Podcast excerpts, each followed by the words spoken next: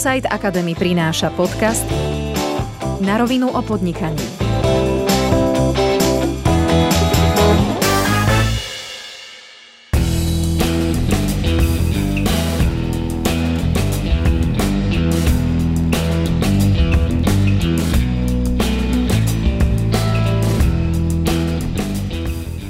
Príbeh dnešného hostia a firmy poznám takmer od začiatku. Šťas, keď mali niekoľko zamestnancov, v sklade pár produktov a tržby boli v tisíckach eur. Dnes robí obrad viac ako 22 miliónov eur, má 4 kamenné obchody v troch rôznych krajinách, sklad o rozlohe 6000 tvorcových metrov a za celý, čas predal viac ako 600 tisíc párov tenisiek. Ak ste zachytili poslednú info, a to je 600 tisíc párov tenisiek, tak možno tušíte, že ide o sneaker store Food a predo mnou sedí jeho zakladateľ Peter Hajduček. Vítaj Peťo. Čau, Rík. Ďakujem pekne za pozvanie a už si povedal všetko, tak neviem, o čom sa budeme rozprávať ďalej. A tak niečo sa ešte nájde určite. Ja by som sa tak vrátil k tvojim začiatkom. A keď sme sa spoznali, bol si študentom vysokej školy, popri tom si začal rozbiehať dve firmy. Jednou z, ňou, z nich bola, bola agentúra Unicum, ktorá sa v podstate mm-hmm. venuje marketingu a druhá bol e-shop s teniskami. Eh, kedy si vlastne zistil, že chceš podnikať a prečo v týchto dvoch oblastiach a ako si k tomu došiel? Ja som eh, od mala túžil podnikať a aj neviem povedať prečo. Celá moja rodina pracovala v US Style, mnohí z nich stále pracujú eh, v Košiciach a tak nejak som len vedel, že chcem ísť inou cestou. A no, prečo online marketing a prečo food shop? Ja keď som bol, keď som mal 10 rokov, som začal jazdiť na skateboarde a založili sme skateový klub TSC, Ťahanovce Skate Crew. no a ako každý správny klub sme potrebovali mať aj my webovú stránku a tak to nejak padlo na mňa v tej dobe, že, že spravím web. A keď už som ho skúsil spraviť a naučil sa to nejak naklikať, tak ma to začalo baviť. A od nejakých 13 rokov ďalej som robil stále weby. Takže prirodzene som sa dostal k tomu, že som vytváral webové stránky pre rôzne minifirmy v Košiciach. A keď som mal 16 rokov, som šiel do Prahy, lebo to bolo také miesto pre všetkých skejťákov, kde proste majú skate shopy, skate parky, aj kde tráva je zelenčia, proste zjednodušene povedané. Tak, eh, tak som šiel do Prahy na leto na brigádu a to bola firma VDF, ktorá tvorila weby a tam som kodil weby pre Google, Centrum CZ, Hame a podobne. A pochopil som, že to nemusí byť len, len hobby, ale že to môže byť naozaj aj veľký biznis. My sme sídlili na streche Lucerny a bolo tam neviem, 50 ľudí v kancelárii, všetko to pôsobilo tak honosne a bol taký veľký svet pre mňa, tak som povedal, to je ono, chcem aj ja skúsiť robiť agentúru na weby a online marketing. Takže kvôli tomu vznikla agentúra Unicum a postupne, ako som sa učil robiť weby a online marketing a mali sme už desiatky klientov a mnoho skúseností s online, tak stále vo mne rastla chuť robiť niečo vlastné. No a ja keď som začínal s tými webmi, tak to vznikalo s tým skateboardingom. Okrem toho som ešte v Košiciach organizoval repové koncerty, keď som mal 16 rokov a vždy som mal blízko ku breakdance, graffiti, sneakers a podobne. A tak keď som si hral idem spraviť niečo svoje, tak veľmi prirodzene ma napadol ten food shop práve. Mm-hmm. Lebo napadlo ma spraviť obchod s teniskami a, a motať sa v tejto kultúre. Takže prvý bol, prvé bolo Unicum, potom bol food shop. No, Unicum názov som používal asi od 16 rokov a 16-17 a potom som naozaj založil firmu Unicum.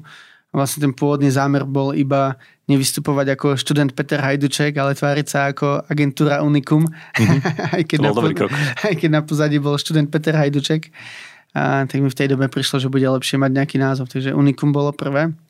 Unicum stále funguje, stále je to úspešná agentúra, je to taká menšia, stabilnejšia firma a vlastne riadí ju kolega Ondra, ktorý bol vlastne môj prvý kolega v Unicum a, a ja sa tomu venujem veľmi minimálne, dalo by sa zjednodušene povedať vôbec. Ja sa venujem naplno foodshopu, ktorý z Unicum vznikol mm-hmm. vlastne prvý rok po kúpení domeny foodshop.cz vlastne sa odosiali objednávky ešte z tej firmy Unicum a až potom vznikla firma Foodshop ako samostatná ako jednotka. Spomínal si, že máš blízko k tej kultúre, takže asi prečo, prečo tenisky a prečo foodshop to nemusíme rozoberať, ale prečo si vlastne vstúpil do toho segmentu, keď už v tom čase bolo relatívne dosť tých predajcov, ktorí sa zaoberali teniskami, nejakým streetwearovým oblečením, graffiti vecami. Videl si v tom potenciál, alebo si to nejak zanalizoval a povedal si, že OK, tam je nejaká diera na trhu, ktorú viem využiť a idem do toho. Ja sa priznám, že som v tej dobe až tak komplexne nepremýšľal, že to bolo robiť, čo ma baví. A ono to, teda to bol rok 2011, bola doba ústupu skate shopov. Ten streetwear ešte nebol tak rozšírený. Takže ja myslím, že ten čas naopak celkom hral v náš prospech, mm-hmm. pretože skate shopy klesali, ešte sa nevedelo, čo bude to nové, ľudia znovu objavovali značky Adidas, Nike, ale si pamätám dobu predtým, že medzi skateakmi, tak eh, my sme nechceli tie korporátne značky, my sme chceli Fallen a Zero a podobne. Um, ale vlastne to veľmi ustupovalo a nastupovali tie značky, ktoré sme my začali predávať. Takže naopak si myslím, že ten čas bol fajn. Zo pár konkurentov bolo, ale spätne, keď sa na to pozerám, tak nie je tak vyspelý, nie tak silný. Mnohí to mali dosť postavené na kamenných obchodoch a ten online sa učili. A myslím, že tá, tie moje skúsenosti z online nám výrazne pomohli na začiatku. Vy ste začali najprv s online a až následne ste to pretransformovali potom do kamenných predajní. Takže vy ste to zobrali z opačného konca v tom čase, keď každý to riešil inak v podstate, tak, tak, jak to bolo. Dnes už by to nebolo asi možné, pretože tí dodávateľia to majú ako podmienku mať kamenné obchody. A ani vtedy to vlastne nebolo možné a my sme kamenný obchod otvárali primárne, aby sme získali značky ako Nike, Adidas a podobne, pretože ten tlak na to bol veľmi veľký. A spätne ako kamenné obchody sú dôležitou súčasťou foodshopu, sú profitabilné a chceme ich otvárať viac a viac ale prapôvodne to bolo myslené iba ako online s nejakou podporou jedného kamenného obchodu. Mm-hmm. A keď sa bavíme, načrtol si niečo o dodávateľách Nike, Adidas, možno potom také menej známe značky ako Fallen e, v tej dobe Osiris, tak ako si sa k ním dostal, alebo mm, aký bol ten proces toho, že OK, chcem teraz tieto a tieto tenisky, určite to nebolo jednoduché. Ako sa ti to podarilo dostať niektoré pary tenisie, ktoré, ktoré sa nedali? No je to kus šťastia, kus vytrvalosti a aj nejaká systematická práca. Tak najprv musíš vedieť, aké značky chceš vôbec, tak to, tam to niekde začína, takže ja som analyzoval nejaké um, výročné správy, bakalárske práce, diplomové práce v rôznych firmách, ktoré mm-hmm. boli na tomto trhu, aby som chápal, ktoré značky sú ako veľké a čo vlastne funguje v tom biznise.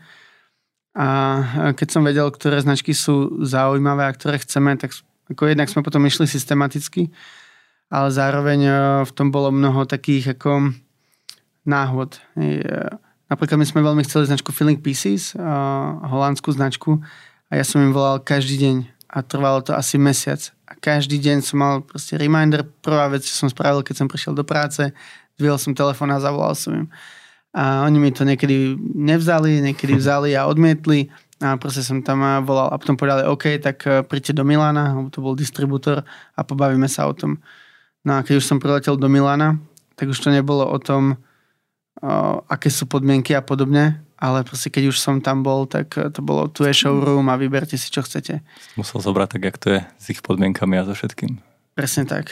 Ale zároveň ako to najťažšie bolo sa tam dostať. Keď už som tam bol, tak už to bolo Jasne. veľmi jednoduché.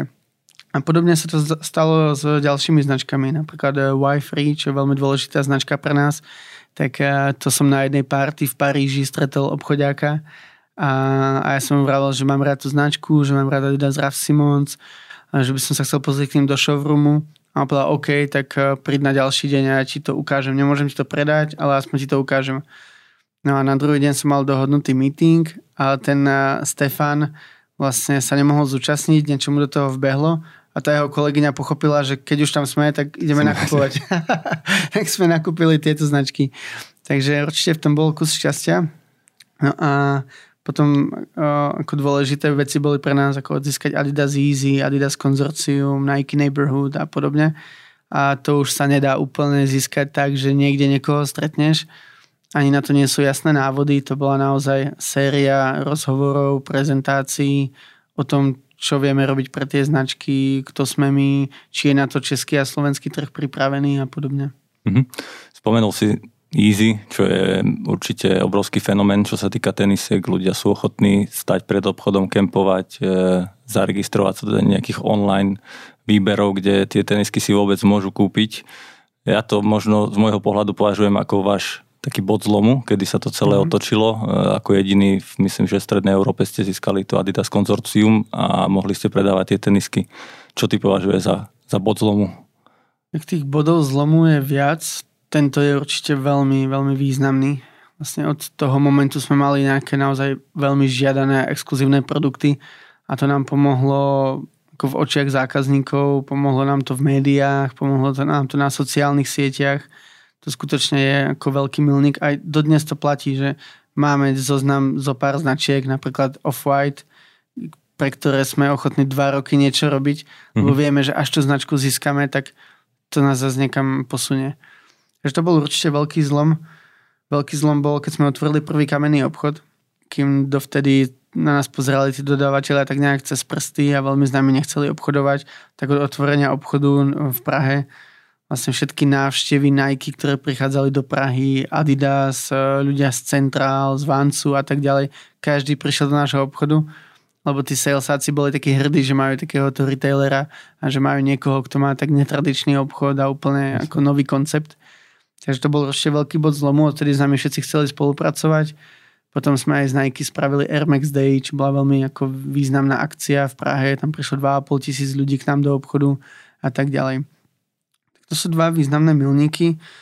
A otváranie kamenných e, obchodov, všeobecne vždy otvorenie obchodu je veľký milník pre tú krajinu, ale aj vôbec otváranie tých online trhov. My dnes hovoríme 14 jazykmi a kým na začiatku to bola možno až trochu nevýhoda pre nás, že sme otvárali tie ďalšie jazykové mutácie webu, lebo tí dodávateľe očakávali, že to budeme predávať v Čechách. Takže typicky sme spolupracovali s českým zastúpením a oni chceli, aby sme predávali tie produkty do Čech. A my sme pomaly pridávali online v ďalších jazykoch, čo sa im nevždy páčilo. Jasne. A dnes naopak je to ako naša veľká výhoda. Vlastne tie značky najväčšie sa snažia centralizovať, zjednodušovať, osekávajú rôznych retailerov, chcú mať menej partnerov, ale väčších. A práve v nás vidia významného partnera na aktiváciu tých lifestyle produktov v Čechách, na Slovensku, v Maďarsku, v Rumunsku a v ďalších krajinách. Takže momentálne je to naša veľká výhoda, že vieme mm. pokryť viac malých krajín, kde pre tých dodavateľov je to možno ťažko uchopiteľné, nedajú toľko pozornosti tomu, aby poriadne porozumeli Maďarsku, tak radšej sa spoja s nami a veria, že my to v tom Maďarsku spravíme správne. Takže v tých, neviem či povedať, či v začiatkoch, alebo v tej zlomovej fáze ste sa hlavne sústredili na, na tých dodávateľov a na nejaké vzťahy s nimi a to vám dosť pomohlo a posunulo ďalej. Ja hovorím veľa o dodávateľoch, pretože ten biznis dosť drivuje ten produkt. Proste ľudia od nás chcú tie easyčka, chcú Wi-Fi, chcú nejaké super Nike, limitované edície Jordanov a podobne. A často získať ten produkt je ťažšie, než ho predať v našom prípade. Samozrejme z pohľadu zákazníka tiež robíme mnoho vecí, eventy, spolupráce s lokálnymi umelcami, s lokálnymi firmami, mnoho ďalších vecí, ktoré tu iné firmy nerobia. Nebojíme sa mať nejaký postoj k nejakej sociálnej téme a možno aj riskovať, že niekoho stratíme. A myslím, že to všetko je tiež veľmi dôležité a že to odlišuje Foodshop od, eh, od iných firiem. Dobre, prišli, prišli tie limitované kolekcie, prišli easy, e, verím tomu a nepochybujem, že prišli aj väčšie tržby, prišlo viacej kapitálu, ten cashflow sa určite zrýchľoval. Ako je možné tak rýchlo rásť a zároveň si udržať nejakú kvalitu a či už ide o nákup tovaru, logistiku, určite customer care, ktorý je v dnešnej dobe extrémne dôležitý, takisto marketing, jak sa vám to podarilo udržať mm. tak, aby to celé fungovalo a aby boli všetci spokojní. Asi ako v každej firme alebo v každom segmente aj u nás je to primárne o ľuďoch. Ja som vždy mal skvelých ľudí vedľa seba, ktorí mi pomohli v danom období tú firmu niekam posúvať. A aj dnes mám skvelých ľudí, ktorí mi pomáhajú to posúvať. Úprimne ja už by som nedokázal spraviť logistiku, ako máme, nedokázal by som naprogramovať také systémy, ako máme nevedel by som zmaknúť tak dobre ten marketing, ako dnes máme. Takže určite najdôležitejšie je mať tých správnych ľudí, ktorí pomôžu to niekam posunúť.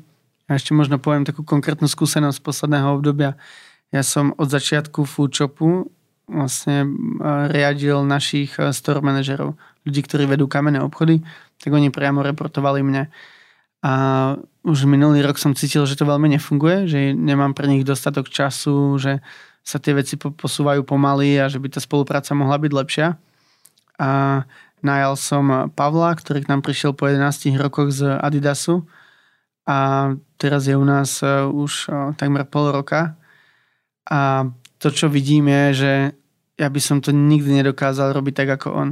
Aj keby som si každý deň povedal, že 3 hodiny večer nebudem nič robiť, len sa venovať tým kamenným obchodom, aj tak by som nemal také výsledky, ako má on. Pretože tu je pre tých ľudí celý deň, pretože s tým má skúsenosti, pretože má na to energiu sa venovať len tejto oblasti.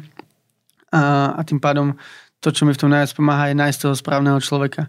Že ja dnes viem, že keď je nejaký problém, a teraz si vymyslím nejaký, nejaký príklad, že by nám padal web, alebo že by sme mali chyby v distribúcii, tak nepôjdem riešiť ten problém, tú úlohu, ale pôjdem sa pozrieť na to, kto zastrešuje tú oblasť a či mu to ide, nejde, mm-hmm. ako sa má, ako sa cíti, či potrebuje nejakú posilu, alebo či, či ešte na to vládze, či vidí vlastne tú víziu, kam to posúvať. A typicky to riadím cez, cez ľudí, že im dám nejakú pomoc, že niekedy uh, sa s niekým rozlúčim, aby som najal niekoho, kto je vhodnejší na, na to ďalšie obdobie. Pamätáš si na svoju, na, alebo teda na tvoju prvú výpoveď, ktorú si musel dať? To je no. väčšinou taký, taká, taká zlomová a potom to už ide relatívne ja dobre. Mal, mal som také vtipné, vtipné výpovede. Um, ja sa dosť kamarátim s tými ľuďmi, ono to je, predtým to bolo také plné emócií, všetko. I dnes sme trošku viac štrukturovaní a aj nikdy nepríde výpoveď niekomu, kto by ju nečakal. Uh-huh. Hej, že vlastne každý má najprv nejaké upozornenie, potom sa snažíme mu pomôcť, pracovať s ním a keď to nejde, tak sa dohodneme na ukončení a ono to je vždy lepšie pre obe strany. Ale na začiatku som to ešte nevedel tak štrukturovane robiť ani pomenovať a, a boli v tom emócie, tak sme často po sebe aj kričali a podobne. A, ale vlastne spätne na to celkom rád spomínam a s mnohými tými ľuďmi vychádzam, a vychádzam veľmi dobre. Um, tak si pamätám, že napríklad jednu výpoveď som dával asi 4 hodiny som predtým sa na to pripravoval a písal som si všetky argumenty, ako spätnú väzbu a povedal som si, OK, musím využiť tú príležitosť a pomôcť tomu človeku a povedať mu, OK, dávam ti výpoveď, ale zároveň ti dám nejaké rady, ako sa môže zlepšiť do budúcna. Tak som to všetko nachystal a ja som mu povedal, čau, tak uh, potrebujem to s tebou ukončiť a rád by som ti povedal moje dôvody. A on povedal, vieš čo, ja ti na to kašlem. to bolo presne. Tak, tak, tak okay. Presne som čakal takú reakciu, že človeka to, no, no, no. On, on, jemu sa asi nedá potom povedať. Dobre, a keď sa bavíme už o tých ľuďoch, m, posprevádzal si nás teraz po ofise, je vás tu viac ako 100. Niektorí z nich sú aj naši spoloční kamoši, napríklad Mišo, on je u vás finančný riaditeľ, Igor, on má mm. na starosti customer care. Ako to vieš akože zvládať a nastaviť si s tými ľuďmi tak, že sú jednak tvoji zamestnanci a na druhej strane sú tvoji kamoši, s ktorými vieš ísť aj na pivo, vieš s nimi tráviť čas.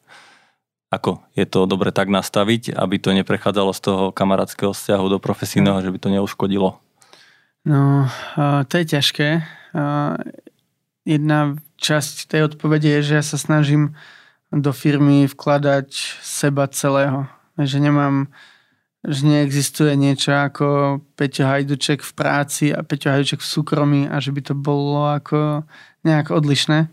Niektoré meetingy s kolegami mám u mňa doma, s niektorými chodím na dovolenky a proste snažím sa, aby tí ľudia o mne vedeli všetko a ja sa snažím tiež poznať aj ich e, súkromie, nielen e, tú pracovnú stránku, pretože vo výsledku sa tie veci významne ovplyvňujú ak, eh, ak sa kolegyňa rozchádza práve s niekým a ja na ňu budem eh, tlačiť s nejakými úlohami, tak to proste nikdy nebude fungovať. Takže potrebujem poznať trošku ten kontext. Nie samozrejme jezdím domov do, do obývačky, ale, uh, ale do nejakej miery si zdieľať viac než, než len pracovné úlohy. Na druhej strane, tým ako tá firma je väčšia, tak už tu vzniká nejaká štruktúra a ja sa snažím uh, alebo snažím. Mnoho ľudí už nereportuje priamo mne a tým mhm. pádom ako vlastne môžeme mať skvelý kamarátsky vzťah. Naozaj tu mám eh, vo firme niekoľkých ľudí, ktorí sú pre mňa moji najbližší kamaráti. Napríklad uh, Marek bol môj spolužiak na 8-ročnom Gimply a sme kamoši už takmer 20 rokov a momentálne je u nás webcoder, ale medzi mnou a, a ním je ešte proste niekoľko ľudí, ktorí, mm-hmm. ktorí riadia tie týmy alebo uh, Román, ktorý so mnou skateoval od detstva a dnes u nás robí PPCčka, ale takisto nezodpovedá sa mne, ale má tam svojho manažera. Takže to v tom pomáha významne.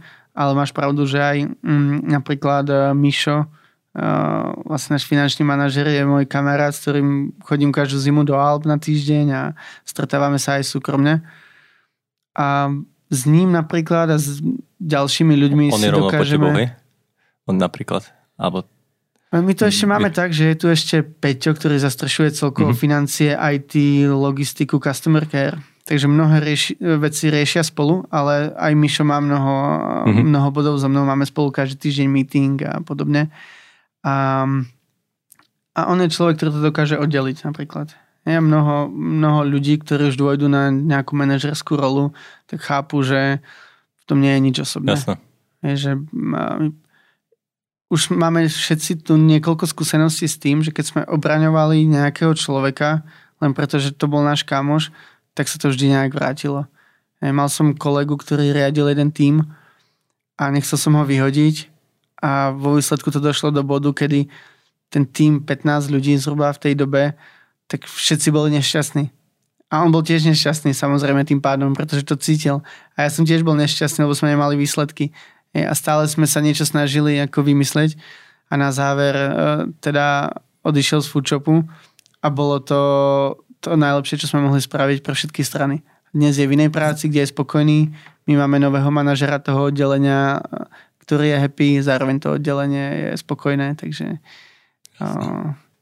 Treba vedieť, kde sú hranice a niekedy možno ten rozchod pomôže Hej, k tomu, a... aby, aby ste ďalej ostali kamoši a tá práca Bohužiaľ to asi nevyšlo, ale treba vedieť asi, kedy zakročiť. No, presne tak. A zároveň ono to skutočne nie, nie je nič osobné. To, keď niekto neúspeje u nás, to neznamená, že, uh, že ten človek nie je šikovný. Jasne. To znamená, že je šikovný v inej oblasti, než v tej, ktorú sme mu mohli ponúknuť my v daný moment.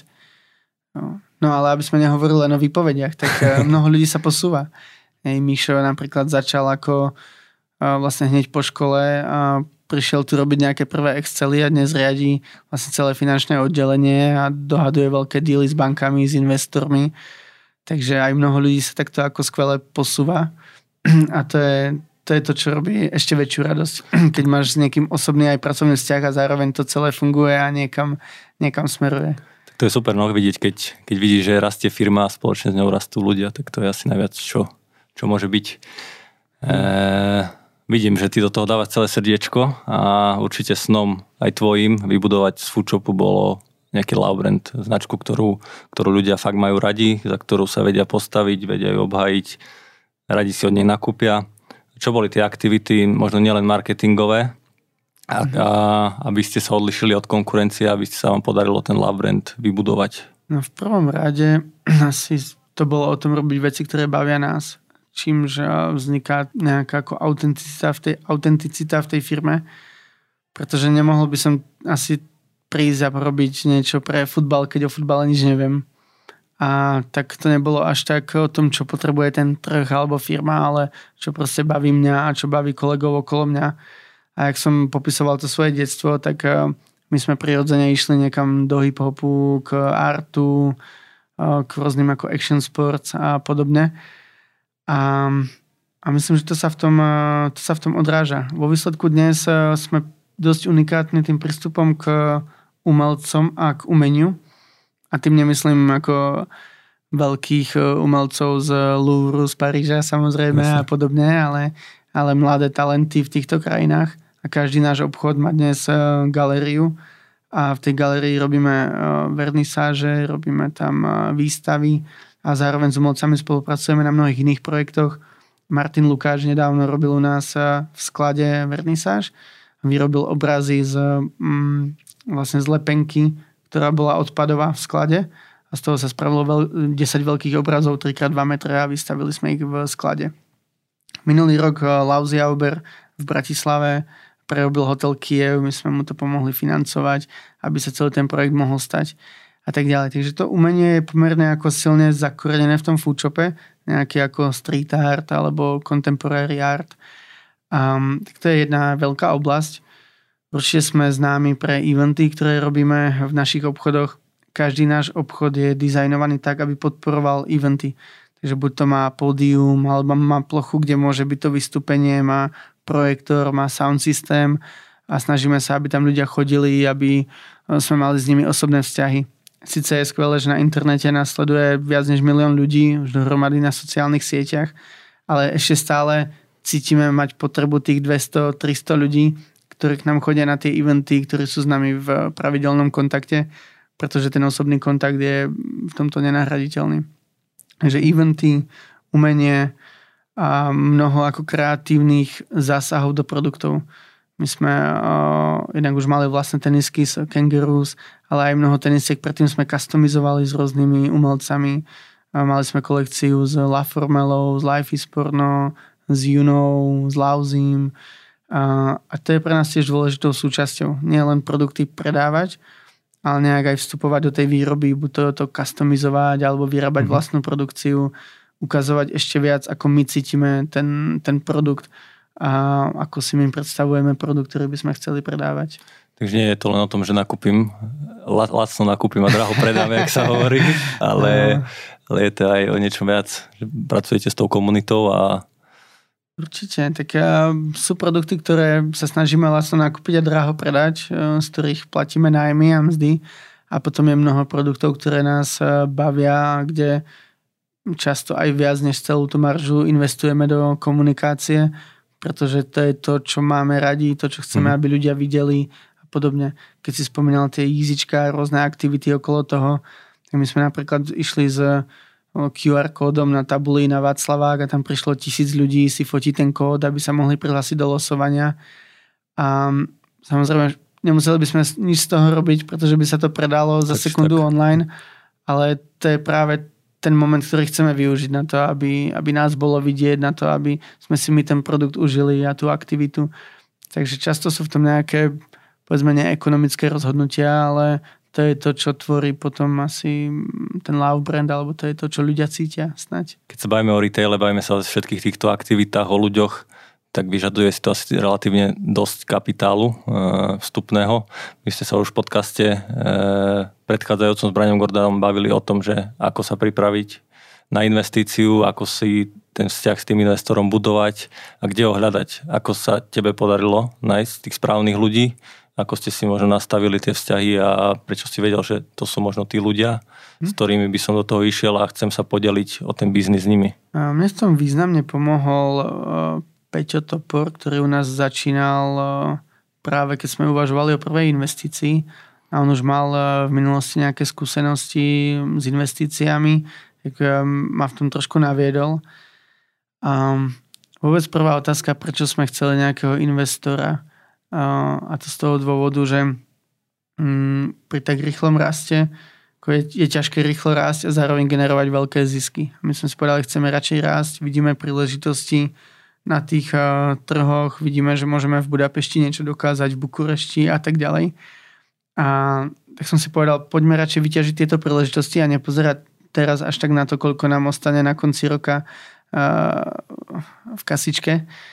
A, tak sme sa rozhodli pre ten rast. Samozrejme, robili sme ho vždy profitabilne, nie stratovo, ale, ale s významne menším profitom, než, než by sme mohli. No a tým pádom tam chýbali možno tie peniaze na niektoré veľké investície.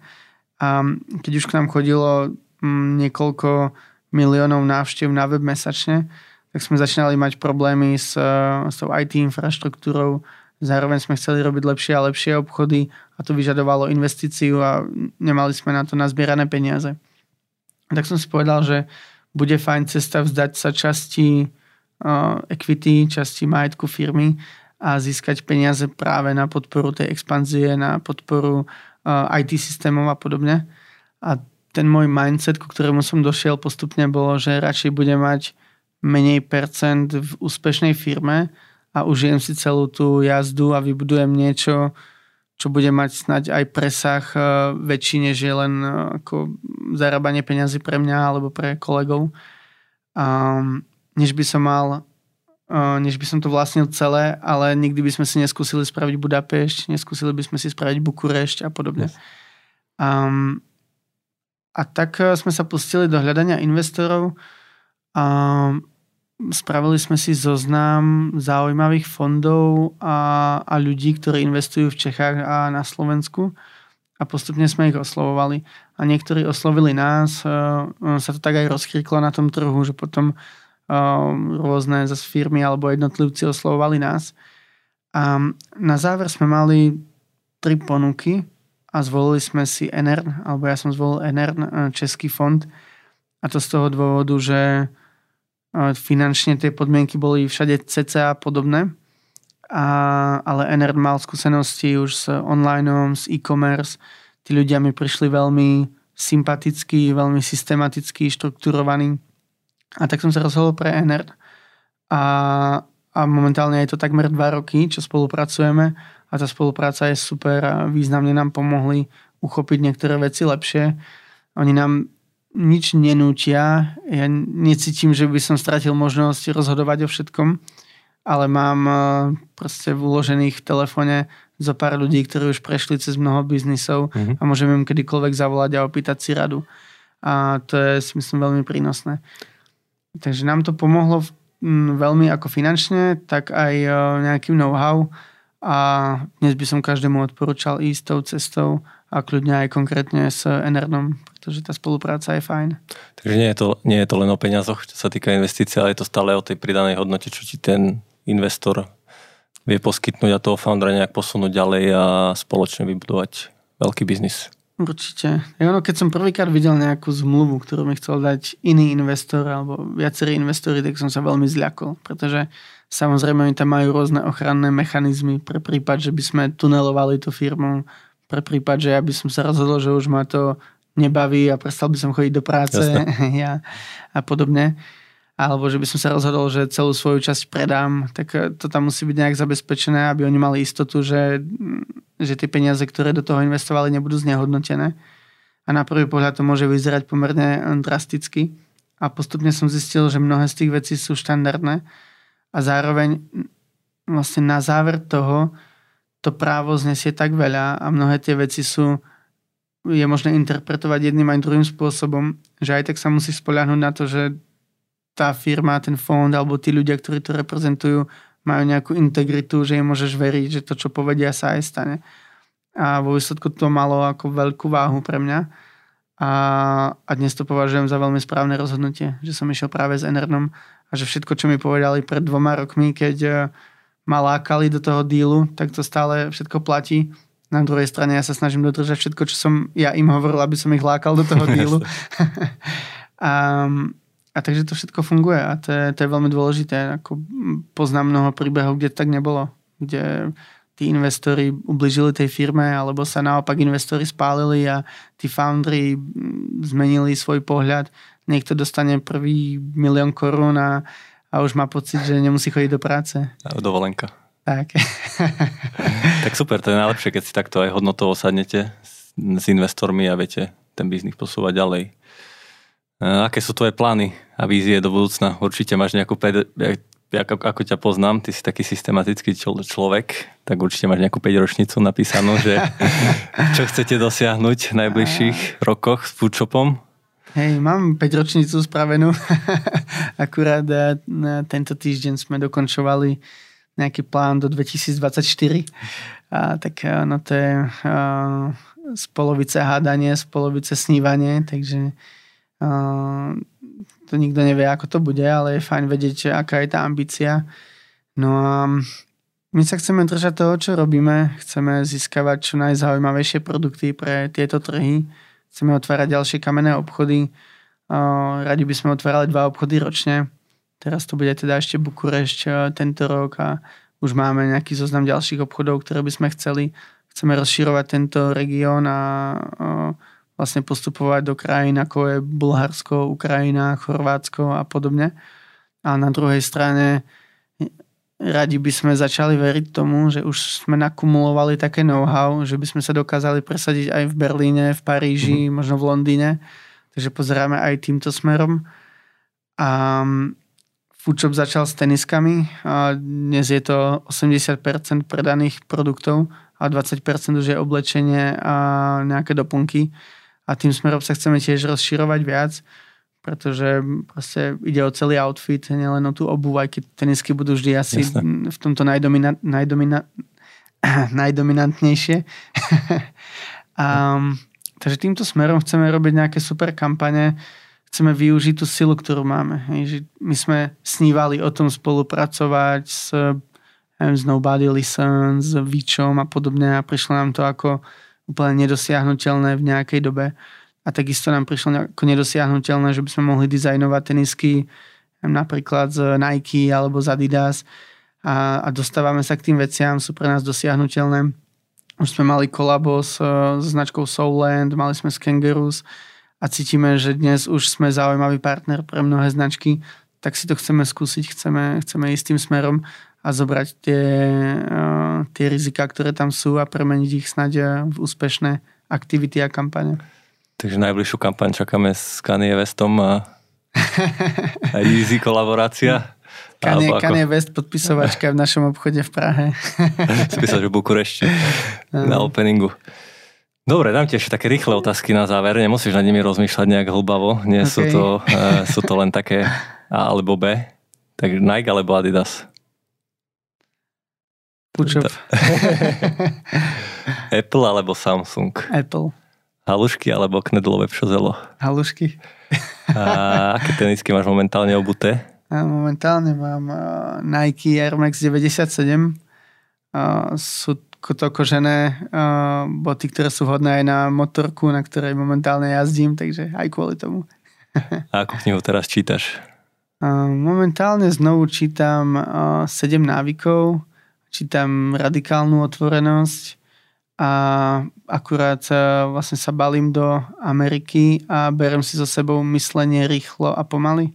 To už to zasnelo, Dalibor Cicman ma namotal tiež na túto knihu, ja, takže Viac ľudí mi spomínalo, ešte som ju nečítal. Mám ju odloženú a... teším sa na ňu.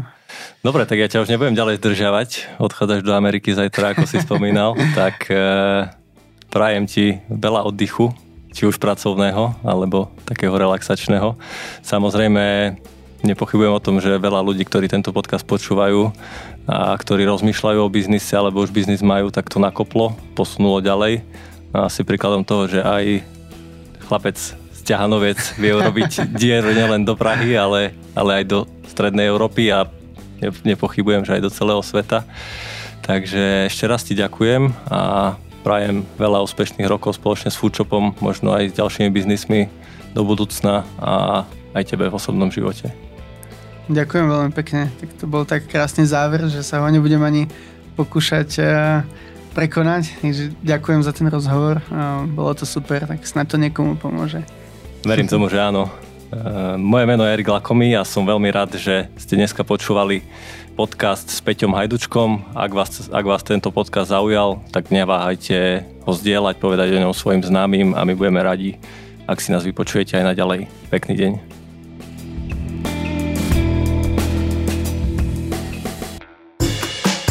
Počúvali ste na rovinu o podnikaní dvojtýždenný podcast spoločnosti ProSite Slovensko. Podcast na rovinu o podnikaní nájdete vo vašich mobilných podcastových aplikáciách alebo na streamovacej službe Spotify, ale aj na webe www.narovinu.online. Dnešná epizóda vznikla s podporou ProSite Academy, vzdelávacej platformy spoločnosti ProSite Slovensko. Strich a produkciu zabezpečila spoločnosť Button Media. Do počutia o dva týždne.